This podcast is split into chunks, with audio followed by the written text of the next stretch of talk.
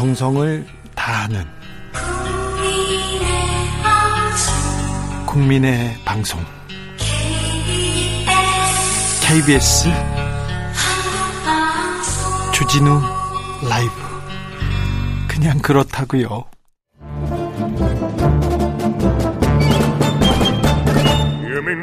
여기도 뉴스 저기도 뉴스 빡빡한 시사 뉴스 속에서 가슴이 답답할 때 뇌 휴식을 드리는 시간입니다. 오늘도 맛있는 책을 만나보겠습니다. 책의 맛. 김갑수 평론가 어서 오세요. 예, 안녕하세요. 정선태 국민대 교수 어서 오십시오. 네, 안녕하세요. 네. 자, 대선이 코앞에 왔습니다. 자, 우리가 이번 대선에서 꼭 어, 이거는 빼놓지 말아야 된다. 이거는 놓치지 말아야 된다. 그런 부분이 있으면 말씀해 주십시오. 저도로 얘기하려면 네. 그 지난 1, 2년 동안 우리 뇌리를 제일 흔든 것 중에 하나가 선진국 됐네 이거 이거거든요. 네. 근데 어려운 나라에서 선진국 근처까지 갔던 나라가 죄다 탈락했습니다. 네. 뭐 나라 이름 되긴 그렇지만 네, 네. 기존 선진국만 살아남아요. 예. 그러니까 선진국 진입 초기에 아주 그 국가를 유능하고 지적으로 잘 특히 이 4차 혁명 시기에 잘 정책적으로 잘 다듬어서 한 10년을 잘 이끌어 가야 굳히기가 되는 거지. 네. 다른 많은 탈락 국가의 체험 같은 거를 언제도 우리는 반복할 수 있다. 이 위기 앞에 있다고 생각해요. 그걸 알겠- 잊지 말아야죠. 알겠습니다. 자, 오늘 만나볼 책은 천운영 작가의 생강입니다. 생강. 이 책 왜 권해주시는 건지요, 교수님?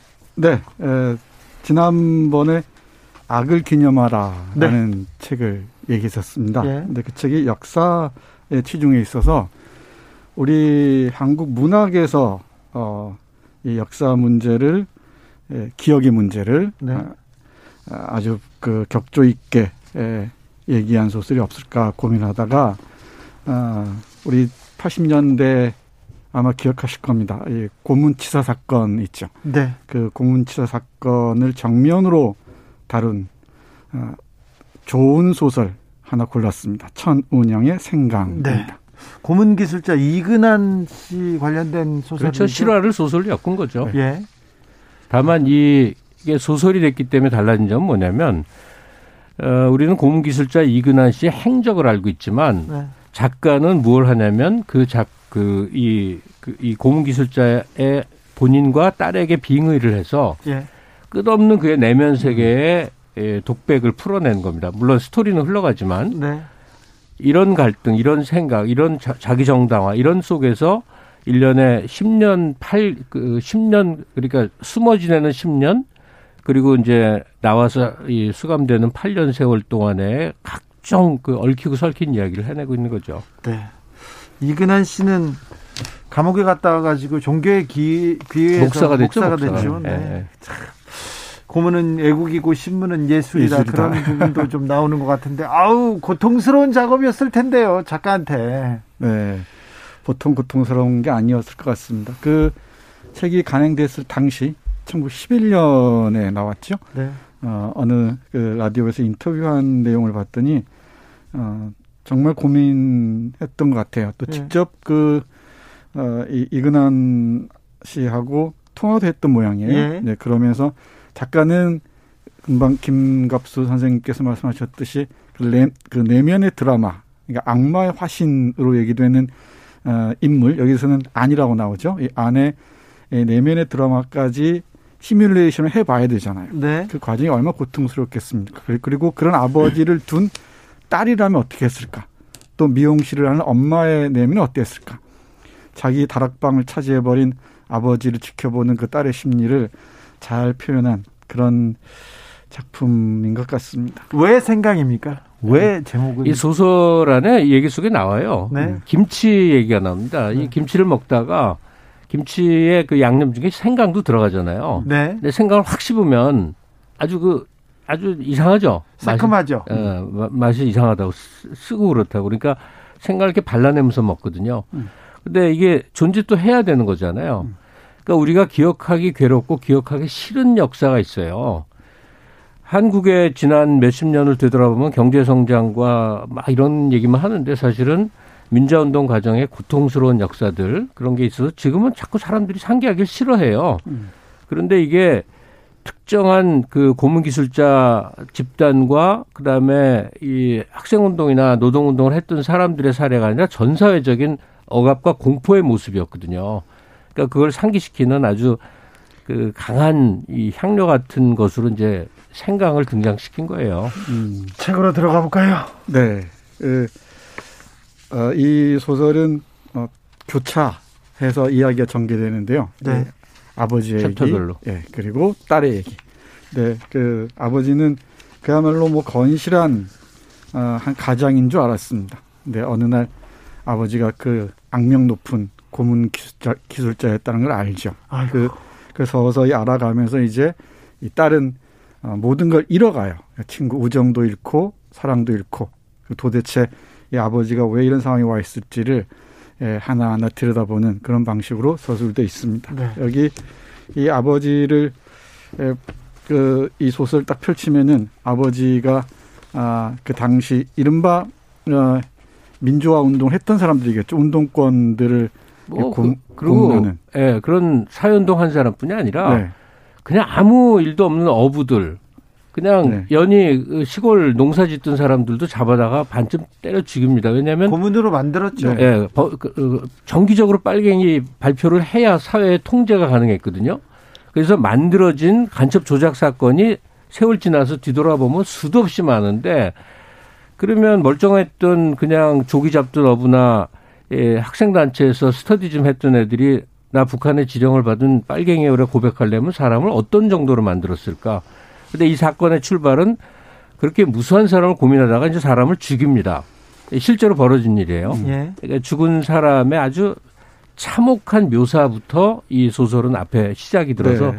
사실 읽기에, 읽기에 좀 섬뜩하죠. 섬뜩하죠. 근데 이게 예, 그 악, 악과 선, 선악의 이분법적 대립이 선명해요. 그리고 이 악, 악의 무리들, 그러니까 뭐 학생들이든 누구든 이 사회에 조금이라도 비, 비판적인 사람들은 다 때려잡아야 적이 돼 버립니다. 그리고 이 고문에 나선 경찰들은 선의 전사들이죠. 악의 세력과 싸우는 선의 전사들이 되는데 이 선과 악의 이분법에 대한 작가의 깊은 고민이 펼쳐질 것이라는 것을 처음부터 어, 읽어낼 수가 있을 것 같습니다. 네. 아, 고문이 뭔지 알아? 인간이 아니라 짐승이 되는 게 고문이야. 네. 조기나 잡으면서 평범하게 살던 어부들을 간첩으로 만든 게 고문이야. 술 먹고 말 한 번 잘못했다가 끌려가서 간첩이 되는 게 고문이야. 여기서 어떻게 아 네. 그 취조받다가 틈이 나서 자살한 사람도 많고요. 예.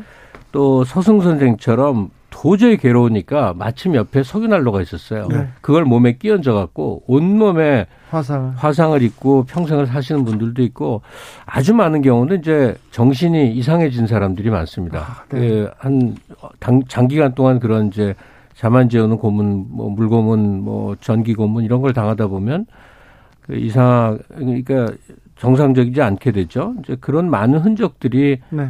있었는데 지금 2022년 이 시점에 그런 일이 마치 없는 것 같은 사회 분위기가 있어요. 불과 몇 년 전에 있었어요. 불과 네. 몇년 전이었습니다. 근데 너무나 빨리 잊어버린 것 같습니다. 예. 너무나 빨리 망각해버리고 이런 역사를 망각하는 순간 어, 또다시 이런 그 상상하기 싫은 상황에 직면할 수도 있다는 것을 잊어서는 안 되죠. 네네. 네. 네. 그 예를 들면 이런 문장들 한번 보세요. 이 어, 딸이 딸의 눈에 비친 아버지가 이랬을 겁니다. 비겁하다. 진짜 나쁜 사람, 나쁜 사람은 당신 같은 사람이다. 강한 사람한테는 꿈쩍도 못하면서 약한 사람들한테만 신경질 부리는 사람. 아, 아버지가 아니네요. 일반 어, 일반인들이네요. 경찰도 아니면서 경찰 노릇하는 사람.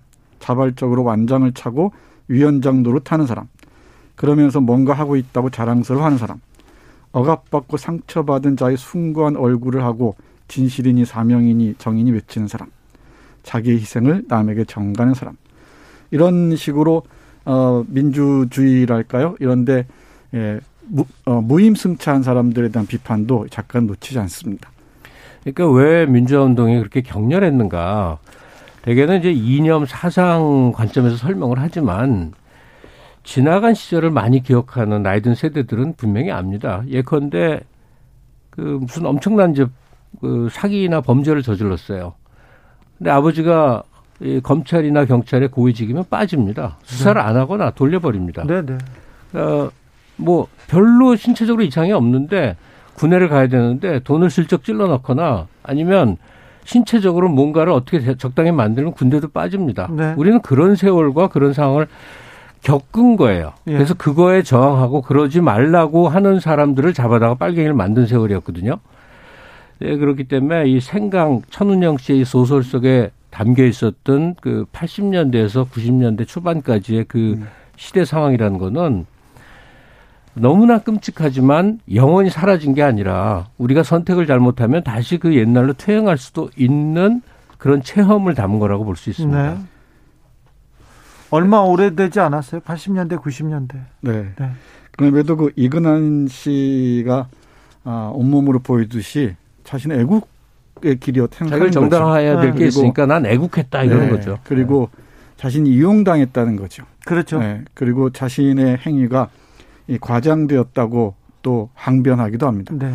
어, 남영동 1987인가요? 1987 영화도 이렇게 같이 이렇게 네. 어, 같이 보, 고 같이 생각하시면 좋을 것 같습니다. 음. 조현수님께서 사람이 폭력을 쓰면 안 되는 게 폭력에 저항할 수 있는 사람은 없기 때문이에요. 인간의 자유의지를 쓸모없게 만드는 일입니다. 폭력이 이렇게 아 지적해 주셨습니다. 예, 김근태 의장 정치인 네. 김근태 씨가 그 이근환한테 고문받은 내용을 자세히 기술한 그런 그 글이 있어요. 네. 저도 예전에 읽었던 기억이 있는데 이게 얼마나 처절한가 하는 얘기인데 의외로 그 김근태 씨 고백에도 나오고 다른 분들 고백에도 꽤 나오는 건데 무엇이 가장 고문 과정에서 괴로웠는가, 얼마나 심하게 맞았는가, 뭐 얼마나 하여튼 고통을 받았는가가 아니라 고문을 뭐 이뭐 365일 하지는 않지 않습니까? 중간중간 잠깐 빈틈이 있잖아요. 네. 그때면 계속 라디오를 틀어요. 소리가 새 나오니까. 네. 근데 라디오에서 나오는 그 아나운서의 해맑고 아주 그 좋은 목소리라는 거예요. 오늘 날씨가 맑고 오늘 뭐, 음. 뭐 이렇게 그냥 세상은 아무 문제 없이 흘러가는 듯이 보여지는 그 현실이요. 네. 그러니까 이 책 속에서도 그 묘사가 나오는데 그 고문 받아서 끝끝내 그 딸 선을 이 추적하는 어떤 사나이가 나오는데 네. 이 사나이가 이근한 그러니까 고문 기술자 이 소설 속의 안 이름이 아닌데 안에 딸의 생일을 정확히 기억을 해요. 네. 뭐냐면 이 고문 기술자가 막 고민을 고문을 하다가 갑자기 막 전화를 받고 그러더니 아 우리 우리 딸내미 음. 생일이야. 그래서 생일 준비를 막 밝고 화사하게 준비하고 선물 마련한 그 얘기가 나와요. 그, 저, 저도 이런 얘기 많이 들었어요. 함세웅 신부 께서 이제 감옥에 끌려갔을 때 감옥이 아니죠. 뭐 중정에 끌려갔을 때인데 본인은 신부였기 때문에 고문을 당하지는 않았다는데 잠을 안 재웠대요. 잠을 안 재우는 게 음.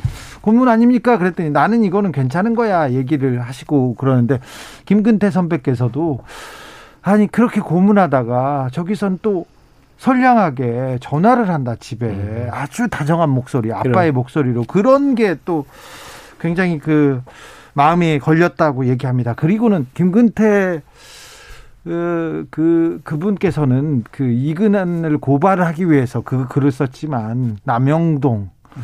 이 고문 이런 얘기를 하는 것 자체가 너무 트라우마가 커서 그렇죠. 네 치과에 못 가셨잖아요 치과에 음. 평생 그랬는데 지난, 네, 지난 방송에서도 말씀드렸는지 모르겠는데 이 남영동 대공 분실을 복원하는 네. 문제와 관련해서 김근태 그 의장의 부인 인재근 씨께서는 극구 뭐 반대하는 쪽이었다 그러잖아요. 네. 그 기억을 소환하기 네. 너무 힘드니까. 제가 이, 그 노무현 정부가 처음 들어왔을 때 이 남영동 대공, 대공 분실을 어떻게 할 것인가, 경찰이 새로 개혁하기 위해서 어떻게 해야 될 것인가 그 얘기를 제가 좀 관여했던 적이 있어요. 그래서 김근태 선배님한테 쫓아가서 우리가 이 역사를 좀 잘 기록해서 아픈 역사를 기록하자고 했는데 도저히 마음이 음. 뭐, 못 움직이는 거예요. 그 얘기가 나오는 것 자체가 너무 괴롭다고 나는 못하겠어 그러더라고요. 음. 나중에. 그래서 근데 그 우리는 이제 현재를 잘 파악하고 앞을 향해서 가야 되거든요. 네. 근데 앞을 제대로 가는 것 중에 하나는 과거를 잘 이, 이해하는 일입니다. 그 중에서도 고통스러웠던 네, 과거에 잘못된 것을 응징하는 것은 법이 있고 역사의 법정이 있고 예. 또 연구주들이 있어요. 예. 그러면 가장 크게 해야 될 일반적인 일은 뭐냐면 기억하는 겁니다. 네. 그러니까 이 생강 같은 소설 에서 나오는 그 과정 동안에 사람들의 심리 세계에 치열한 그러니까 추체험을 하는 거예요. 네. 어떻게 해서 태연하게 고문이 저질러지고 그로 인한 후유증은 어떻게 생겨나고 그 고문 기술자와 가족들은 스스로를 어떻게 정당화하고 음. 또 가책을 느끼고 이런 보, 아주 복잡 미묘한 이 관계도들을 이제 소설을 통해 추체험하는 거죠. 예, 예전에 고문 경찰이 있었습니다. 고문 검사가 있었어요. 근데 판사들이 다 유죄를 내렸어요. 고문 당했음에도 음. 불구하고 알아요. 고문 당한지로 알면서도 그래도 빨갱이는 맞을 거야. 음. 그래도 죄는 있을 거야. 그냥 만들었겠어. 저 음. 법조인들이 저 경찰들이 그런 얘기를 하는 어 제가 그 전직 판사를 들은 적이 있었습니다. 게다가 가재는 개편인 심리가 네, 많아요. 0782님께서 이런 질문 주셨습니다. 정말 빨갱이는 없는가? 아니 그러니까 아니 아, 사상이 다르면은 다 그렇게 응징하고 처단해야 된다는 북한에서 어, 고문을 받을 누구도 고문을 받을 그 아, 그런 그 비교적 김정일이 정직하게 얘기했다 했다고 그러는데 아, 이 간첩 하나 양성하는데 1억 2천인가 든다고 그래요. 그럼 북한 돈으로 계산하면 엄청난 예산이죠. 예. 그래서 어, 몇 년도까지 보낸 일이 있다 그래요. 뭐 그러거나 말거나 믿거나 말거나 그거는 네. 어쨌든 북에서 내려온 간첩이 있겠죠. 예, 예. 뭐 솔직히 우리도 뭐 여러 이유로 뭐 이제 이게 있는데 간첩은 잡아야죠. 간첩은 예, 잡아야죠. 그, 그들을 잡아서 네. 그들의 행적을 추적해서 네.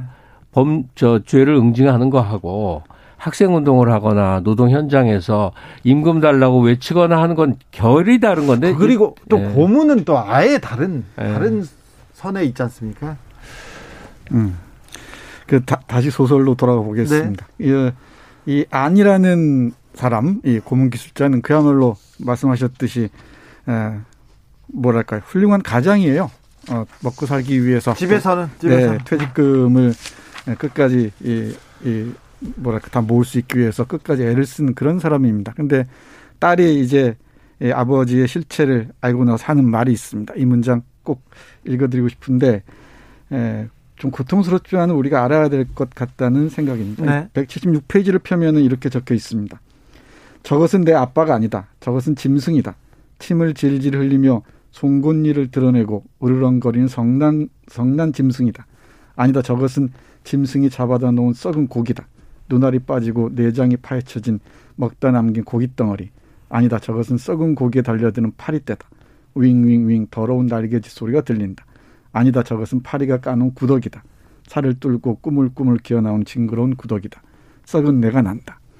이 정도의 고통을 감수해야 그 기억의 실체에 어느 정도 다가갈 수 있을 것 같습니다. 아이고. 그러니까 이 소설 전체가 어, 범인인 그러니까 고문기술자 안과 그 딸인 선의 이야기로 교차하면서 한 챕터씩 흘러간단 말이에요. 네. 그 우리는 우리는 그 대학생이 된 선의 이야기에 굉장히 많이 빠져들 수밖에 없어요. 네. 예, 그는 너무나 좋은 아빠였다가 세상이 가는데 본인은 제일 늦게 알아요. 근데 아버지가 어느 날 집에 이제 다락에 실제입니다. 이거는 음, 네. 그 이근환 씨는 이 도, 도주를 해서 10년 10개월이라 11개월이라는 음. 기간을 자기 집 다락에서 숨어 살아요. 네. 이거 난 몰랐다고 하는 게 믿을 수가 없는 게 알고도 안 잡았다고 난 생각을 해요. 그렇죠. 어, 쨌든 11년을 숨어 사는 동안에 딸의 내적 갈등이에요. 친구 관계도 친구들이 다 알게 된 거예요. 네. 아버지가 누구라는 걸. 어, 제일 친한 친구 진이 그 친구가 느끼는 갈등, 그 다음에 남자친구가 생겨요. 네. 대학생이니까. 음, 근데 남자친구에는 공교롭게 학생운동 하던 애예요. 그런데 그 딸인 거예요. 이런 관계 속에서 선이 물론 이 선은 결국 학교를 포기합니다.